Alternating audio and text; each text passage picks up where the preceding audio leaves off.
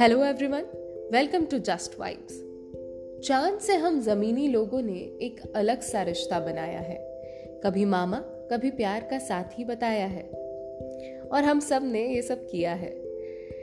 और इत्तेफाकन जब मैंने जस्ट वाइब्स के लिए लिखना स्टार्ट किया तो मेरी कविता चाँद पर ही थी, जो मैं आज आप सबके साथ शेयर करूँगी। कविता है, पूरा चाँद या पूरा प्यार। तुम्हें पता था ना, मुझे आदत नहीं थी। चाँद तारों को देखने की लत भी नहीं थी। वो तो तुम ही थे जो करते थे उस चाँद की बातें और अपने प्यार का वास्ता देते हुए काटते थे रातें। मुझे ये सब थोड़ा फिल्मी लगता था। चाँद तारों को प्यार से जोड़ना थोड़ा आउटडेटेड लगता था। पर तुम्हें पता है, मैं आउटडेटेड हो गई हूँ। चाँद तारों को देखकर कविताएँ लिखने लगी हूँ। और आज पूरे चाँद की रात है।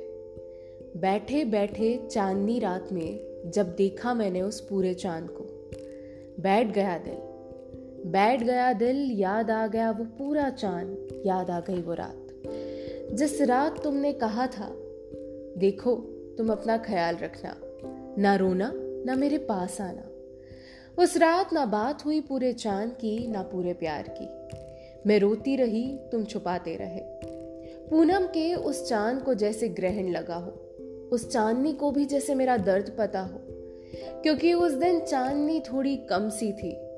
शायद मेरे साथ साथ तुम्हारी आँखें भी नम सी थी। उस पूरे चाँद की रात को तुमने गमनुमा बना दिया। साथ ही मुझे कई सवालों का गठरा थमा दिया। उस रात से चाँद भी फीका सा है, चांदनी का रंग भी उड़ा सा है। और तब से उस पूरे चाँद से, हर पूरे चाँद की रात पर।